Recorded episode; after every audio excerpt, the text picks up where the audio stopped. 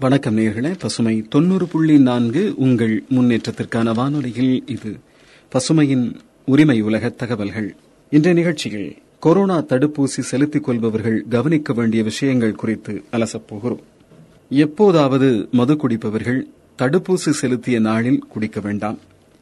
தினமும் குடிப்பவர்கள் முன்னதாக இரண்டு நாட்களும் பின் பதினான்கு நாட்களும் குடிக்கக்கூடாது ஊசி செலுத்திக் கொண்ட நாளில் புகைக்கக்கூடாது ஊசி செலுத்திக் கொண்டவர்கள் குடும்ப மருத்துவரை ஆலோசித்த பின் பிற நோய்களுக்கான ஊசியை செலுத்திக் கொள்ள வேண்டும்.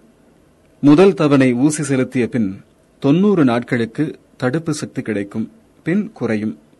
இரண்டாவது தவணை ஊசி செலுத்திய பின் முழுமையான பாதுகாப்பு கிடைக்கிறது. கொரோனா தாக்கி குணமானவர்கள் பிளாஸ்மா சிகிச்சை பெற்றவர்கள் பன்னிரண்டு வாரங்கள் கழித்து ஊசி செலுத்திக் கொள்ளலாம். உயர் இரத்த அழுத்தம் இருதய நோய் சர்க்கரை நோய் சிறுநீரக நோயாளிகள் அவற்றிற்கு மருந்து சாப்பிடுபவர்கள் ஊசி செலுத்திக் கொள்ளலாம். பைபாஸ் ஆபரேஷன் செய்தவர்கள் ஸ்டண்ட் பொருத்திக் கொண்டவர்கள் டயாலிசிஸ் சிகிச்சை பெறுவர்கள் ஊசி செலுத்திக் கொள்ளலாம். இருதய நோய்க்கு ஆஸ்பிரின் குளோபிடோக்ரில் டிகாக்ரில்லர் போன்ற மார்த்தைகளை எடுத்துக்கொள்பவர்கள் ஊசி செலுத்திக் கொள்ளலாம்.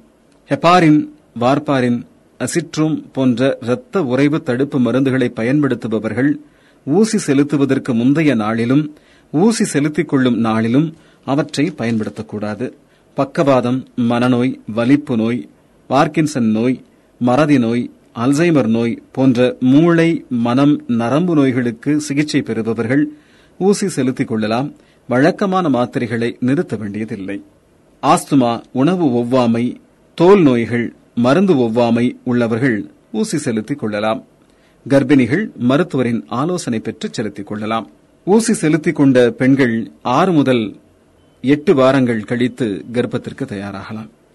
சிறுநீரக மாற்று சிகிச்சை உள்ளிட்ட உறுப்பு மாற்று சிகிச்சை மேற்கொண்டவர்கள் குடும்ப மருத்துவரிடம் ஆலோசனை பெற வேண்டும்.